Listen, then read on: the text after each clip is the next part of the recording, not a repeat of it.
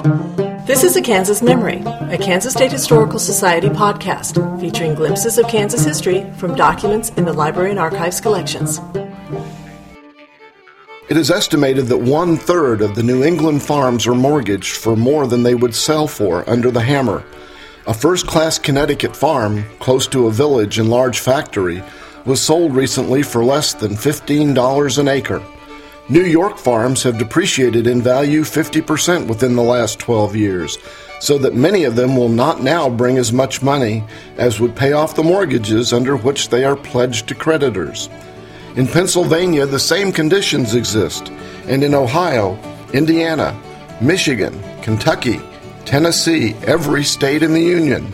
In addition to these individual encumbrances, railroads and municipalities are nearly all in debt.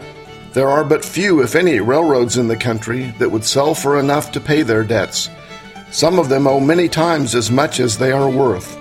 Kansas railroads, for example, are indebted to bonds and stock eight times as much as their assessed valuation amounts to. But it is not the indebtedness, great as it is, of which the debtor complains.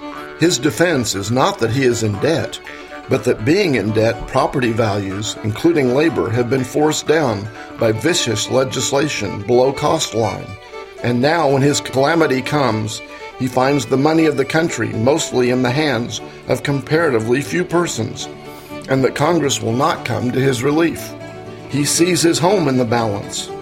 He asks time and a renewal of his loan, but he has answered that his security is growing weaker every day, that it would not bring the amount of his debt in the open market, that the time will not be extended, the mortgage will be foreclosed, the home must go.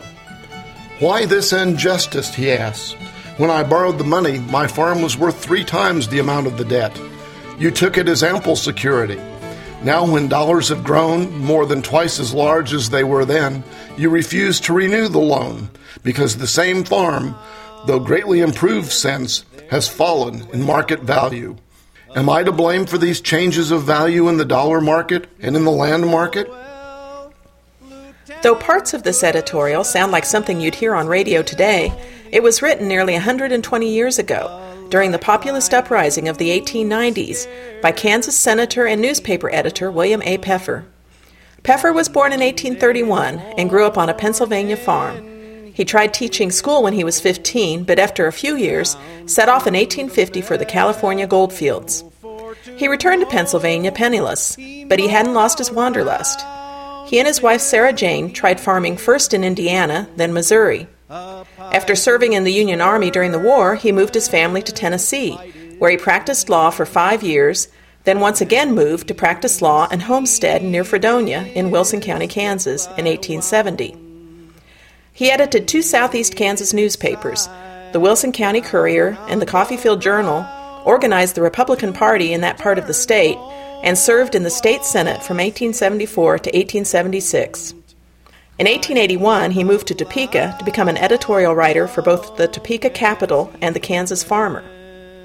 During the 1880s, Peffer moved away from the Republican Party and began urging the farmers to organize their own party, which was first called the Farmers Alliance, then the People's Party. Their movement was called Populism. The Farmers Alliance, an industrial union, is a body of organized workers, farmers, mechanics, and common laborers numbering with kindred organizations at least 3 million voters scattered over 35 states, and the membership is increasing daily. 95% of this growing army are debtors, and not one of a thousand of them has any thought of repudiating his debt. This great body of citizens is deeply interested in the credit of their states. They are not repudiators, they are not anarchists. They are every man of them patriotic citizens, loyal to the core many of them having spent some of the best years of their life in the service of their country, and nearly all of them nominally owners of homesteads. No, no, these men do not want to tear down and destroy. They want to build up and save. They want to pay their debts and to keep their homes. Congress had imposed the first graduated income tax to finance the Civil War and abolished it after the war ended. The federal government in the 1890s was financed by excise taxes, tariffs, and the sale of public lands, which put people in the western agricultural regions at an economic disadvantage compared to northeastern industrialists. Farmers formed co ops and granges in an effort to compete better with large corporations.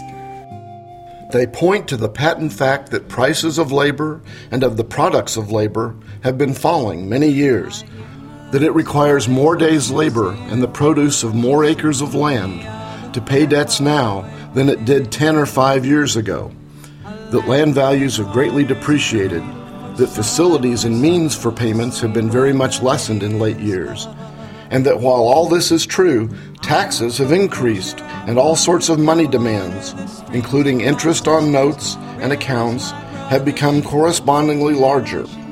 They show, still further, that by reason of the multiplication of inventions and machinery, profit margins have become so narrow that in order to ensure any profit on production, men must combine energy with capital and labor, and must produce in large quantities, that it is impossible for the small producer to cope single handed with the large producer, that this applies with special force to farmers, and that unless there is an early adjustment in all these respects, American farmers will be renters, and the condition of American working people generally will be but little better than Mexican peonage. In 1890, the populace won control of the Kansas House of Representatives. Peffer's image is easy to spot in political cartoons of the time because of his extremely long, flowing beard. As the Populist Party candidate for the U.S. Senate, he defeated incumbent Republican John J. Ingalls in 1891. He served as Kansas's senator till 1898, and during his term, Congress tried to enact a flat rate federal income tax. It was quickly ruled unconstitutional by the Supreme Court because under the U.S. Constitution, Congress could only impose direct taxes if they were levied in proportion to each state's population. An excise tax was imposed on business income to help address the populist's concerns. Although some populists thought a graduated income tax would be better, Peffer did not think the income tax could be fairly implemented. The assessment of the businessman's income must practically be made by himself so that the tax, except for men of rigid and rare integrity, is little more than a voluntary contribution. This is peculiarly the case when the income is very large, so that the strongest temptation to concealment exists just where concealment is most easy. The demoralizing influence of such a tax has no limits. Every man whose return is full and fair sees around him scores of others who seem to him to have profited by the opposite course, and he is too apt to resolve never again to be fined so heavily for his scrupulous accuracy. This influence is progressive, and it affords the only explanation of the fact that the war tax on incomes rapidly grew less productive every year from 1866 till its repeal in 1873, even when no changes were made in the law fixing its rate and incidence. Much has been said of the inquisitorial character of the pending bill, but the fact is that it is remarkably free from provisions which would ensure an effective inquiry into personal incomes. Such provisions could not be enforced in this country if enacted. Confronted with the facts that the tax cannot be collected from unwilling businessmen without a most oppressive and tyrannical system of investigation, and that our people will never submit to such a system, the authors of the bill have chosen to make their proposal as inoffensive as possible. The result, which all foresee, will force upon a future Congress the choice between despotic methods of inquisition and the abandonment of the tax. But till then, they seem content to make it distinctively a tax upon integrity. The populist movement didn't survive into the 20th century, but some of their reforms did. The populists proposed that ballots bearing the names of all the candidates be printed at government expense and made available at the polls, and the votes be cast in secret. They also suggested that electing U.S. senators by popular vote instead of allowing the state legislatures to select them would curb corruption. The 17th Constitutional Amendment, which was ratified in 1913, changed that law. And of course, the federal income tax, which is on everyone's mind so much this time of year, was established by the 16th Amendment, which also passed in 1913, a year after Peffer's death. Today, Peffer's editorials survive in the newspapers he published and his scrapbook in the collections at the Kansas Historical Society. This has been a Kansas Memory, a Kansas Historical Society podcast. The documents used in this podcast are from Kansas Memory, a virtual repository of primary sources from our collections. The URL for this website is www.kansasmemory.org.